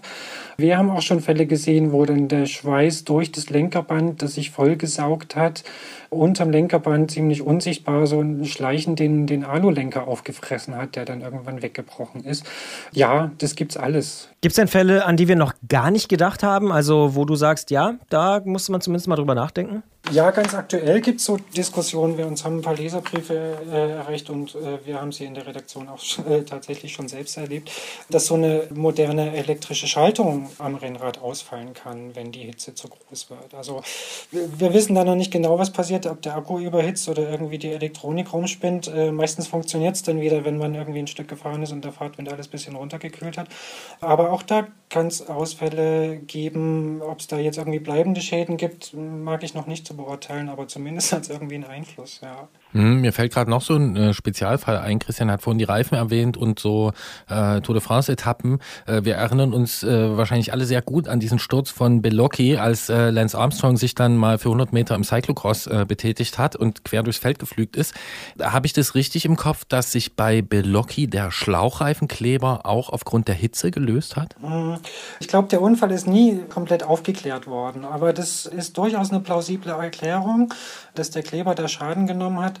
Und ähm, um nochmal auf die Rahmen zurückzukommen, vorhin habe ich da von wenigen Ausnahmen gesprochen. Es gab mal eine Zeit lang äh, Aluminiumrahmen, die zusammengeklebt wurden, auch mit einem Kleber. Und das Kleber nicht besonders gut auf äh, hohe Temperaturen reagiert, ist bekannt. Ja, das könnte sein. Also bei Beloki, wie gesagt, man ist sich nicht sicher. Es könnte eine Ursache sein, er ist da auch irgendwie über so eine, so eine frisch geteerte Straßenstelle gefahren, die bei Hitze sich natürlich auch verändern kann und schmierig werden kann. Und der Schlauchreifen ist dann vielleicht danach abgesprungen.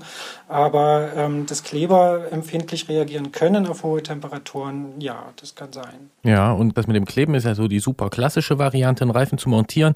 Die sehr moderne Variante sind Tubeless-Reifen. Ähm, ich hatte neulich den Fall, dass ähm, ein gut aufgepumptes äh, Tandemlaufrad äh, Tubeless gefahren in der Sonne stand äh, und ähm, ich oder wir da gegessen haben und nachdem wir wieder losfahren wollten, hatten wir ordentlich Luftverlust. Könnte es was damit zu tun haben, dass die äh, Milch, diese, diese Latexflüssigkeit irgendwie temperaturempfindlich ist? Weiß ich ehrlich gesagt nicht. Also ich weiß, dass sie Kälte nicht verträgt, dass sie dann irgendwann äh, ähm, ja, wie, wie einfriert und verklumpt und äh, dann, dann auch nicht mehr richtig funktioniert, weil sie nicht mehr abdichtet. Was sie bei so großer Hitze macht, äh, das ist, ja, will ich mal sagen, unzureichend erforscht. Das sollte man mal ausprobieren. Vorstellbar ist es, äh, dass das vielleicht auch dann so flüssig wird, dass es ja nicht mehr die Reifenwand nicht mehr abdichtet, sondern irgendwie alles nach unten läuft und dann die Luft rausgeht. Könnte durchaus sein, dass es damit was zu tun hat. Dass man jetzt sein Fahrrad nicht mit in die Sauna nimmt und einen neuen Aufguss macht, das ist, glaube ich, allen relativ klar. Aber gibt es darüber hinaus noch so Szenarien, die man vermeiden sollte? Also du hast schon eines angesprochen, zu lange im Auto lassen ist äh, auf jeden Fall keine gute Idee. Mhm. Ja, kleiner Hinweis, ich kenne jemanden, der für das Race Across America in der Sauna trainiert hat mit seinem Rad tatsächlich, um mit der Hitze klarzukommen. Aber ich, ich glaube, er ist dann nicht mehr mit dem Rad gefahren. Aber das nur am Rande. Klar, also so, so Ultrahitze würde ich auf jeden Fall vermeiden. Und das ist äh, auf jeden Fall im Auto, wo wir, wir wissen, dass richtig, richtig heiß werden kann. Da können ein paar Teile Schaden nehmen. Also ich würde mein Rad immer irgendwie versuchen, im Schatten abzustellen, wenn man mal eine Pause hat oder so. Wenn man fährt, ist das, glaube ich, alles egal, weil der Fahrtwind dann immer die Hitze irgendwie wegbringt. Aber wenn es in der prallen Sonne steht, äh, dann hat die, die, die Hitze und die, die UV-Strahlung eben auch Zeit, da äh, sein Unheil zu verrichten und ähm, vor allen Dingen über längere Zeiträume. Also wenn ich das äh, zum Beispiel am Bahnhof irgendwie eine Woche stehen habe und dann wieder zurückkomme, ich glaube, ich würde mein Rad, wenn ich es eine Weile haben will, dann lieber irgendwie versuchen, im Schatten unterzubringen. Hm, und das ist aber auch so die Vorsichtsmaßnahme, die man treffen kann und da ist es dann auch gut, oder? Also einfach nicht ewig in der Sonne. Ja, genau. Also ähm, wie gesagt, wir reden ja hier von Temperaturen von maximal 40 Grad in unseren Breiten und das sollten die Materialien schon alle aushalten und äh, so lange wirkt es dann auch nicht ein. Das Schädlichste ist wirklich die Langzeiteinwirkung von der Sonnenstrahlung. Jens Klötzer vom Tourmagazin sitzt gerade in München in einem Büro, das direkt der Sonneneinstrahlung ausgesetzt ist. Er hat das Fenster geschlossen für dieses Gespräch. Äh, Klimaanlage hat er auch nicht und er kennt Leute, die mit dem Fahrrad in der Sauna trainieren. Genau wegen solcher Sachen ist er unser Gesprächspartner und unser Technikfuchs Monat für Monat. Wir sagen vielen Dank. Ich danke euch auch. Bis zum nächsten Mal. Und ich nehme mit, im Schatten sein ist für mich gut und auch für mein Fahrrad. Genau. Und jetzt Fenster auf, Jens. Danke dir. Danke. Still, I'm, I can feel the heat. Yeah.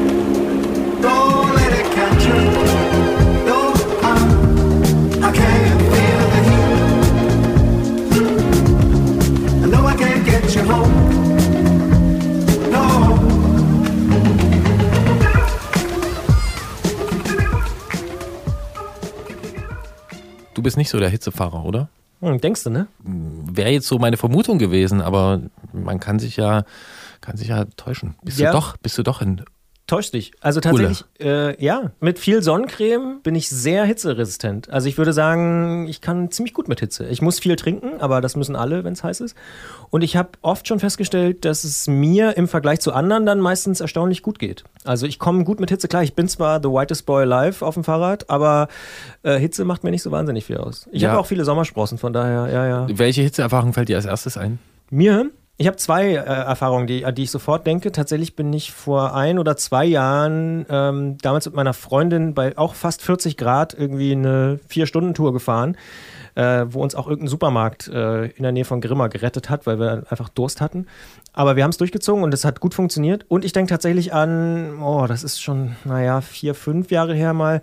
Da waren wir in Frankreich, sind ein paar Tour de France-Etappen abgefahren, da war es schweineheiß und da ging es mir auch verhältnismäßig gut. Ja, und ich bin vor inzwischen acht Jahren äh, mit einer Menge Leuten auch Rad gefahren. Einer davon ist Thilo gewesen. Damals gab es Hedwig noch nicht, denn Hedwig ist zum Team Thilo dazugestoßen. Und was die beiden jetzt erlebt haben, das hören wir jetzt.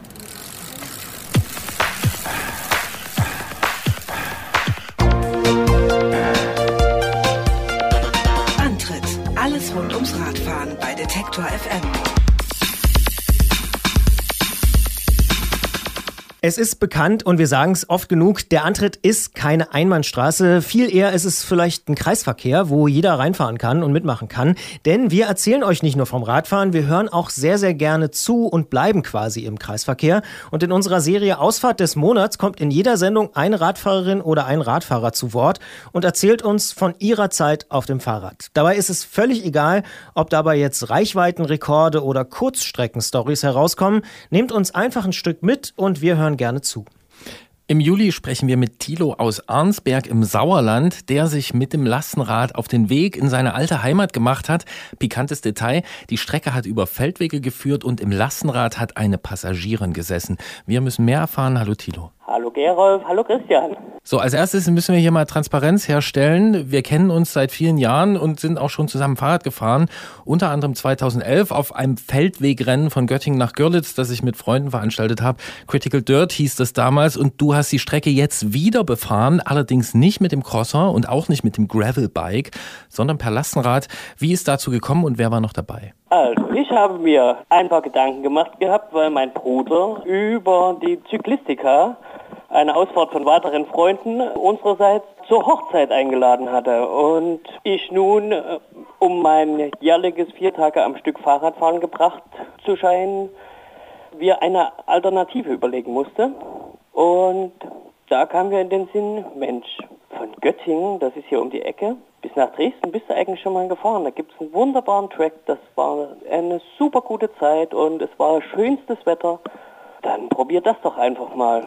Ja, und so habe ich die Tochter aus dem Kindergarten genommen und habe mir eine Woche Zeit genommen, um zu meinem Bruder seiner Hochzeit nach Dresden zu fahren. Ja, dann habe ich alle Sachen gepackt, habe meine Tochter zweieinhalb Jahre in das Fahrrad gesetzt, habe für uns jeweils eine Tasche mit Kleidung, also einen relativ kleinen Packsack, so fünf Liter für jeden ungefähr und einen größeren Packsack für Schlafsack, Isomatte und Tarp. Ja, und dann habe ich mir gedacht, gut, durchs Sauerland musst du jetzt nicht fahren, das ist ziemlich hügelig, das hast du jetzt auch schon ähm, mehrfach gemacht mit der Tochter. Fährst du mit dem Zug nach Göttingen, da haben wir dann schön bei David übernachtet und er hat uns noch Tipps gegeben für die Strecke. Ja, und dann haben wir noch die Streckenverfeinerung gemacht und ordentlich Nudeln gegessen. Ähm, natürlich gab es auch Eis, weil es Ende Mai ja dann schon sehr schön warm war. Ja, und dann haben wir uns auf den Weg gemacht. Am Anfang konnte ich mich noch recht gut an die Strecke erinnern. Da waren wir noch nicht so in dem Tunnel, sage ich einfach mal so. Und bis Duderstadt führt das Ganze ja auch ähm, an der Straße entlang, da waren meine Erinnerungen noch recht frisch, was so die Hügeligkeit anbelangte und ähm, das Vorwärtskommen vom Tempo war ich super zufrieden. Ja, und nach den ersten 27 Kilometern forderte dann so langsam ähm, das Ungewohnte doch länger am Stück Radfahren und ja, bei einer Beladung von um die 30 Kilo bei einem Fahrrad, was knapp 30 Kilo wiegt, ja, forderte das dann so langsam seinen Tribut. Und ich dachte, oh, na mal schauen, wie deine Planung, die du hier zusammengestellt hast, so für die nächsten Tage sich so anlässt. Jetzt hast du schon erzählt, dass dein Kind zweieinhalb Jahre alt ist. Ich kann mir vorstellen, dass jetzt nicht alle Menschen es für eine super Idee halten, mit einem Kleinkind per Lastenrad über 300 Kilometer auf Feldwegen lang zu rumpeln. Bist du dir denn sicher gewesen, dass das Kind das so vergnügt mitmacht? Christian, das ist eine wunderbare Frage. Die wird mir tatsächlich auch immer wieder gestellt. Es ist tatsächlich so, dass wir das Kind sehr früh schon in der Hängematte im Fahrrad mitgenommen haben und auch schon mehrere Tagestouren und Mehrtagestouren zum Beispiel von Dresden hier nach Arnsberg gemacht haben, um meiner Frau ihre Eltern zum Beispiel zu besuchen. Und da äh, haben wir so mit sechs, sieben Monaten angefangen und die sitzt wirklich einfach in dem Fahrrad und ist völlig ruhig, schaut raus, der Bär bekommt man eine neue Windel, weil sie hat ja Zugang zu allen Anziehsachen und allen drum und dran. Ja, man nimmt natürlich noch die ganzen Bücher und Spielsachen, die man so der Meinung ist, mitnehmen zu müssen, nimmt man natürlich noch mit. Großen Spaß hat sie hauptsächlich an dem Fahrstil gehabt, den ich noch eingepackt bekommen habe und hat wenn ihr anscheinend langweilig war, immer mal im Fahrstil rumgeblättert und äh, hat Schnapsgläser gesucht oder ähm, die gemalten Fahrradfahrer bewundert. Das müssen wir jetzt kurz erklären. Dabei handelt es sich um eine Zeitung. Ein Magazin. Also, also ein ja. Magazin. Genau. Ja. Genau. Und dann würde ich aber auch gleich nachfragen, äh, wie äh, ist sie denn mit deinem Fahrstil zufrieden, beziehungsweise welchen Fahrstil mag sie denn am liebsten? Hat sie es ruhig gern oder darf es auch mal ein bisschen krachen? Sollte eher krachen. es ist tatsächlich so, wenn man mit einem 60 Kilo Gefährt irgendwo den Berg hochfährt, fährt man im Schnitt, sage ich mal, immer so zwischen 4,5 und 5,5 km/h, sobald es über 6, 7, 8 Prozent wird. Und das Ganze macht sich natürlich dann bemerkbar, wenn man in Richtung Harz kommt. Das kennt sicherlich jeder, dass doch irgendwie dieses Harzgebirge dann doch aus ähm, der flacheren Ebene ein Stück rausragt. Und zum Beispiel von Sülzhain nach Benneckenstein habe ich hauptsächlich getreten im leichtesten Gang. Das ähm, ist bei mir dann 32, 42. Das ist gerade noch so, dass man nicht umkippt, wenn man tritt, aber schieben ist natürlich halt ähm, mit so einem schweren Rad überhaupt gar keine Option. Das nervt einfach richtig sehr. Ja, und da machte ich aller, ich sag mal 150 bis 200 Meter Pause, weil es ging gegen 19 Uhr zu. Ich war relativ fertig, obwohl ich wunderbar gegessen hatte. Und ja, dann mache ich Pause, trinke einen Schluck, beiß ein Stück vom Riegel ab und dann sagt das Kind ähm, nach dem dritten oder vierten Mal, Papa, bist du schon wieder fertig? Müssen wir schon wieder anhalten und Pause machen? Und dann denkst du dir, okay, ja, du kannst auch gleich wieder laufen, Fräulein. Das ist sehr faszinierend. Also sie mag bergab und wenn es rumpelt, ähm, Trails, mag sie bedeutend lieber, als wenn ich langsam den Berg ähm, uns nach oben bewege. Thilo aus dem Sauerland äh, hat sein Kind und den Teddy, wenn ich das richtig verstanden habe. Den Bären. Äh, den Bären, also ja, den Teddybären, mhm. ähm, und ein Magazin ins Lastenrad gepackt und hat sich auf den Weg gemacht von Göttingen nach Dresden. Ähm, er hat uns jetzt schon was davon erzählt. Wir sprechen in der Podcast-Version weiter mit ihm, sagen aber jetzt schon vielen Dank. Gern. So, jetzt sind wir natürlich gleich im Podcast und ich würde gern wissen, wie lange habt ihr gebraucht und äh, so insgesamt, wie ist es denn gewesen? War es das harte Stück Arbeit, nachdem es sich anhört oder war es auch eine entspannte Sommertour? Es war beides. Es war wunderschön in der langsameren Geschwindigkeit, diese vier Tage von Göttingen nach Dresden, die Strecke, die man doch schon das erste Mal 2011 in einem sehr flotten Tempo durchgefahren ist, nochmal in Ruhe zu genießen. Und hätte ich vorher gewusst, wie anstrengend die Strecke war oder wie, wie scheiße das ist mit einem Lastenrad, ähm, äh, was so schwer ist, steile Anstiche hochzufahren, ähm, im Wald, irgendwo, wo es leicht feucht noch ist, hätte ich nicht gemacht. Wie hast du eigentlich sichergestellt, wir haben jetzt schon ein bisschen über dein Kind gesprochen, zweieinhalb Jahre alt, wie hast du eigentlich äh, sichergestellt, dass es dem Kind wirklich immer gut geht? Also du musstest ja wahrscheinlich dann auch mal Windeln wechseln und solche Sachen, oder? Genau, das ergibt sich einfach in den Pausen. Also wir haben auf Spielplätzen angehalten, einfach, dass wir uns mal die Beine vertreten. Sie schläft aber auch im Rad, also das geht alles wunderbar. Dann natürlich Mittagspause oder eine Eispause ist natürlich auch sehr wichtig. Ähm, der beste Tag war, glaube ich, unser äh, der Weg vom Süßen See im Mansfelder Land nach Leipzig. Da haben wir, glaube ich, vier oder fünf Eispausen gemacht. Das war aber auch eine etwas kürzere Strecke. Und da haben wir uns eigentlich wirklich sehr gut verstanden. Sie singt unheimlich gern im Rad. Man merkt ihr immer deutlich an, wenn es ihr gut geht da im Rad und sie großen Spaß hat, einfach rauszuschauen und die Landschaft mitzunehmen. Jetzt wollte ich dich gerade nach Höhe und Tiefpunkt fragen. Äh, Höhepunkt habe ich dann, glaube ich, schon rausgehört mit der Eispause, oder?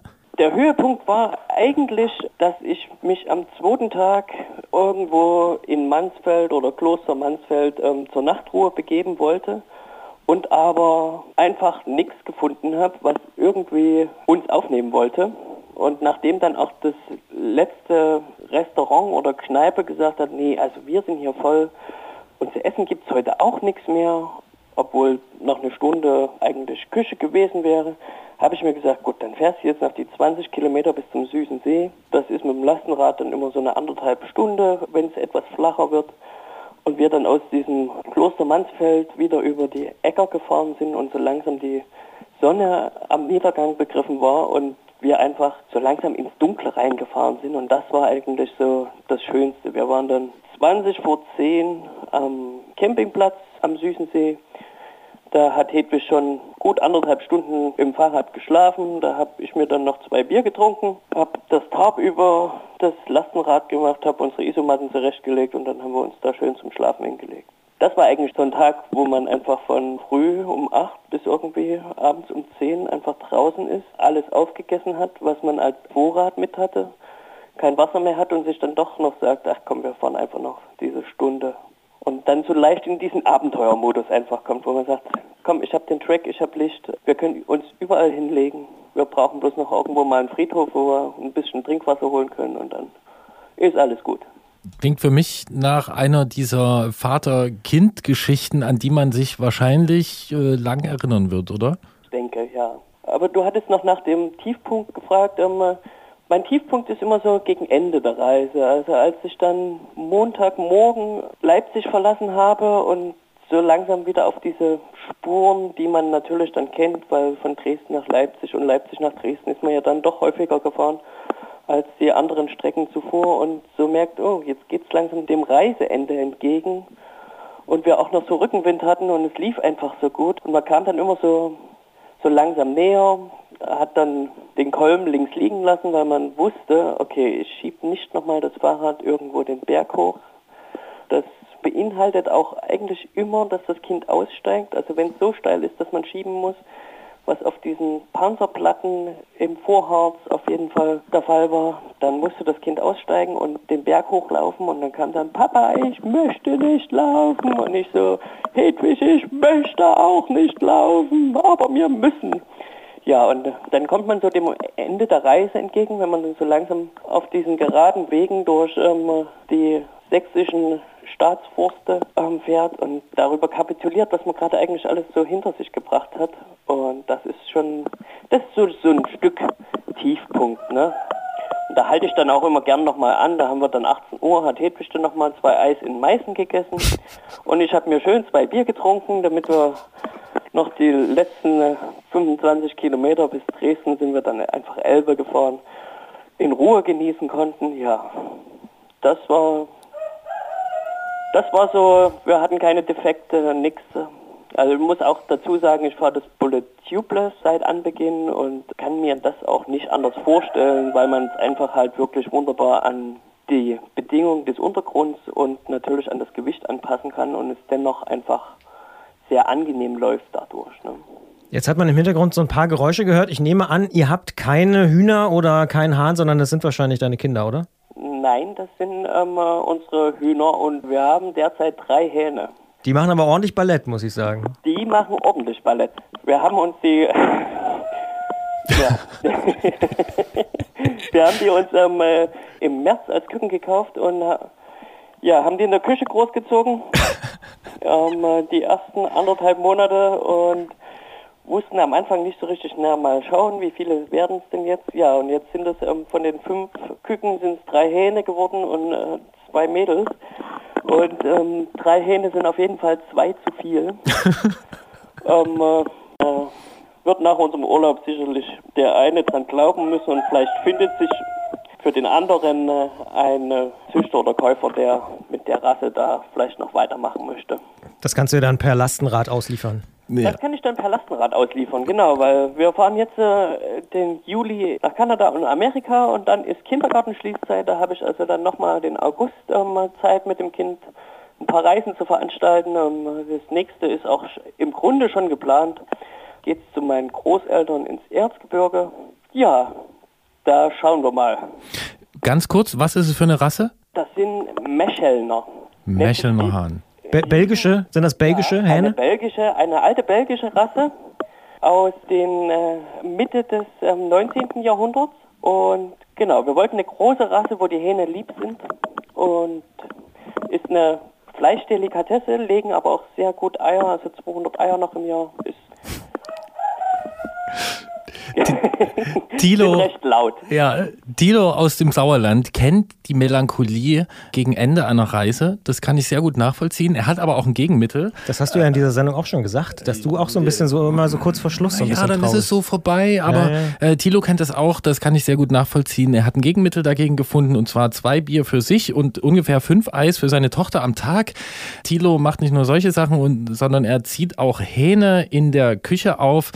Wer äh, einen davon haben will, einen Mechelner Hahn, der kann sich gern bei uns melden, sofern nicht Christian äh, ihm den wegschnappt, weil so ein bisschen ähm, schien mir das ja eben wie so eine Anbahnung zu sein. Thilo, äh, vielen Dank dafür. Äh, viel Spaß euch beiden äh, noch weiter zusammen im Lastenrad, auf dem Lastenrad und überhaupt. Ja, weiter so. Vielen Dank. Euch alles Gute. Ebenso. I used to worry about the way that I walk. Like, was I talking too loud? And could I hang with the jocks? It's never easy to be different inside. But when you don't give a fuck, it's just like riding a bike. I try to tell them, see you later. But they don't wanna let me go. I send my love to all the haters. Yeah, I just wanna let them know this baby don't cry. Ob das was wird mit dir und dem belgischen Hahn? Mm, Ich glaube eher nicht, aber Belgien ist auf jeden Fall ein gutes Stichwort, ja. Ja, ich will vorher noch wissen, woran hast du es überhaupt erkannt? Du hast ja sofort gewusst, dass diese Rasse aus Belgien kommt. Das war ehrlich gesagt äh, mein unglaublich großes Wissen von unnützen Fußballfakten, denn es gibt den KV Mechelen. Äh, Das ist ein belgischer Fußballverein, der mir sofort eingefallen ist, als er Mechelner Hahn sagte. Und da wusste ich, ah, Mechelen ist in Belgien, dementsprechend muss es ein belgischer Hahn sein. Relativ einfache Argumentationskette in meinem Kopf. Ich kenne wirklich, ich glaube, fast alle unnützen, na, unnütz ist es ja nicht, obskuren Fußballvereine, vor allen Dingen aus den 90er Jahren, die im UEFA-Pokal oder so gespielt haben.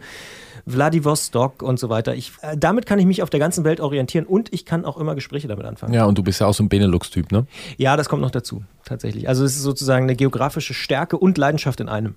Du wolltest aber eben was zu Belgien noch sagen. Ja, ich glaube, der belgische Hahn wird nicht bei mir landen, also zumindest nicht in der Pfanne und auch nicht als Haustier, weil A, ist es doch ein bisschen weit weg und äh, irgendwie, ja, vermute ich nicht, dass die Leidenschaft so groß ist, dass ich den äh, Mechelner Hahn äh, hier nach Leipzig holen werde. Aber Brüssel und Belgien ist ein gutes Stichwort, denn dort beginnt am Samstag, direkt jetzt nach dieser Podcast-Ausgabe oder nach dieser Sendung, die Tour de France und dann geht's los. 21 Etappen bis nach Paris. Viele Leute freuen sich darauf, dass sie viel Fernsehen gucken können.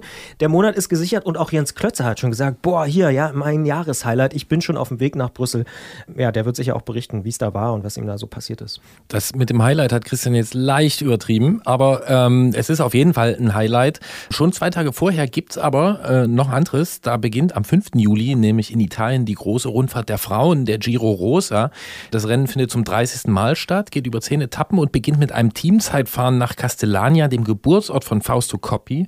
Außerdem gibt's eine Bergankunft auf dem Gavia-Pass und ein 12 Kilometer Bergzeitfahren. Und auf dem YouTube-Kanal von Vox Women kann man jeweils eine einstündige Übertragung sehen und zwar genau dann, wenn die Tour de France-Etappe des gleichen Tages zu Ende ist. Das klingt gut und vom 6. bis 12. Juli, da läuft die Österreich-Rundfahrt der Männer und am 13. und 14. Juli gibt's in Mautern an der Donau die Wachauer Radtage mit Vintage-Tour und Bike-Expo, also auch was zu sehen. Mhm, Der Mountainbike World Cup mit Cross-Country und Downhill-Läufen ist vom 5. bis 7. Juli in Val Nord in Andorra zu Gast und vom 12. bis 14. Juli dann in Léger in Frankreich. Und neben unzähligen Breitensportveranstaltungen im Juli picken wir uns noch die Gravel Rally Black Forest heraus. Die findet am 21. Juli in Breitnau im Schwarzwald statt. Und wer dort auf einer der drei Strecken mitschottern will, der schaut einfach mal auf gravel-rally.com. Mhm, Und diese drei Strecken, die heißen Blaue Forelle, Roter Fuchs und Schwarze Schlange. Äh, Für Thilo, Hedwig und Christian gibt's leider keinen goldenen Hahn. Kein Mechelner Hahn, auch nicht dabei. Nein, den gibt's nicht. Aber immerhin. Ist Und kein Nasenbär. Nee, Nasenbär auch nicht. Die Nasenbär-Etappe, die zeige ich dir mal, wenn es dunkel ist. Und ähm, Auf, dem, wir auf deinem Tandem? zum Beispiel und wir hören uns dann wieder am 1. August um 20 Uhr im Wordstream auf Detektor FM und ungefähr einen Tag später gibt's unseren Podcast und ich muss mich gleich nochmal korrigieren. Ähm, ihr hört euch wieder, denn ich mache Urlaub. Na schön, wo geht's eigentlich hin? Ähm, aus dem Elbtal Richtung Ost, Südost. Also Bad Schandau und dann eine Woche. Erzgebirge. Nee, das wäre, das wäre halt die andere Richtung. Äh, Böhmische Schweiz, Zittauer Gebirge, Isergebirge, Riesengebirge, Heuscheuergebirge, vorher noch Aderspacher Steine, Adlergebirge, Jeseniki, Beskidi. Mal sehen, Okay. wie weit wir kommen. Ich sehe, die Streckenplanung ist schon ziemlich weit fortgeschritten. Ihr erreicht uns auf jeden Fall unter antritt.detektor FM mit Ausfahrtsideen. Freuen wir uns natürlich jederzeit drüber, auch ohne Hahn, mit Lob, Kritik und natürlich auch inhaltlichen Anregungen, die wir gerne auch aufnehmen, hier diskutieren und ja, im Zweifel auch äh, weiterentwickeln, wenn das irgendwie möglich ist. Ich sage an dieser Stelle vielen Dank, Gerolf.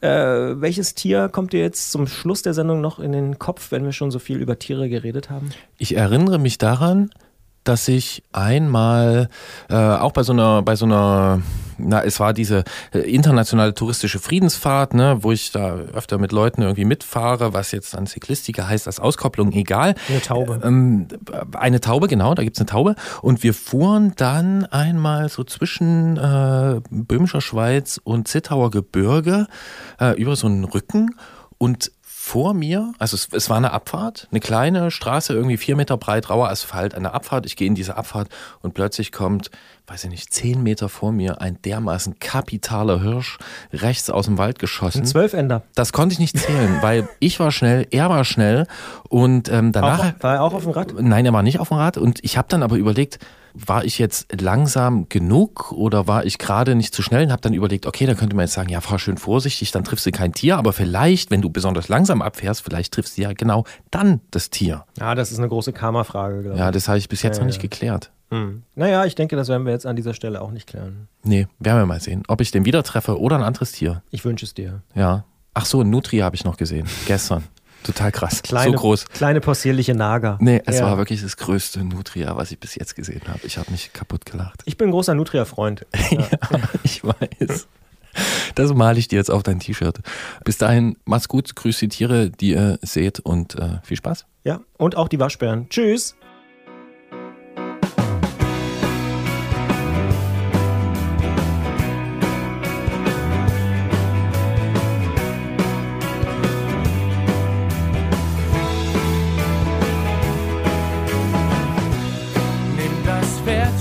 Den Wagen lenkt, oder die Biene, die uns Honig schenkt, Kühe und Schafe und den Hund bei uns zu Haus. Ich red von Tieren, wie sie jeder kennt. Sie leben um uns, doch sie sind uns fremd. So wie der Storch, die Schnecke und die Fledermaus. Sie sehen so anders aus. Sind die Tiere um uns, leben ihr Leben, unzählige Arten sehen dich an. Tiere um uns, was wären wir ohne sie? Tiere um uns auf dem blauen Planeten leben in ihrer eigenen Welt. Tiere um uns, was wären wir ohne sie?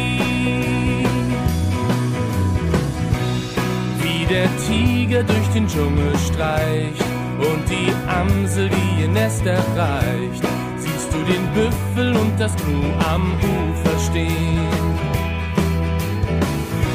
Die Schlange züngelt und versprüht ihr Gift. Der Löwe kratzt sich, weil der Floh ihn sticht.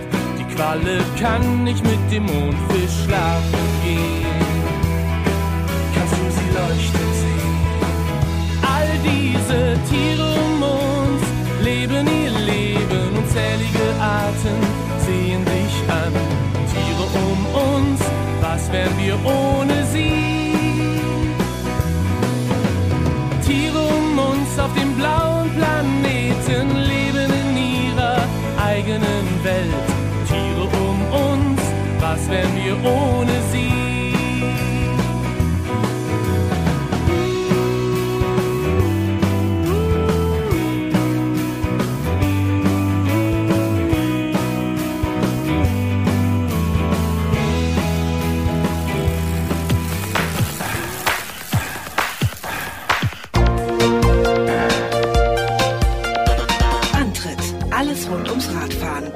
Ultra FM.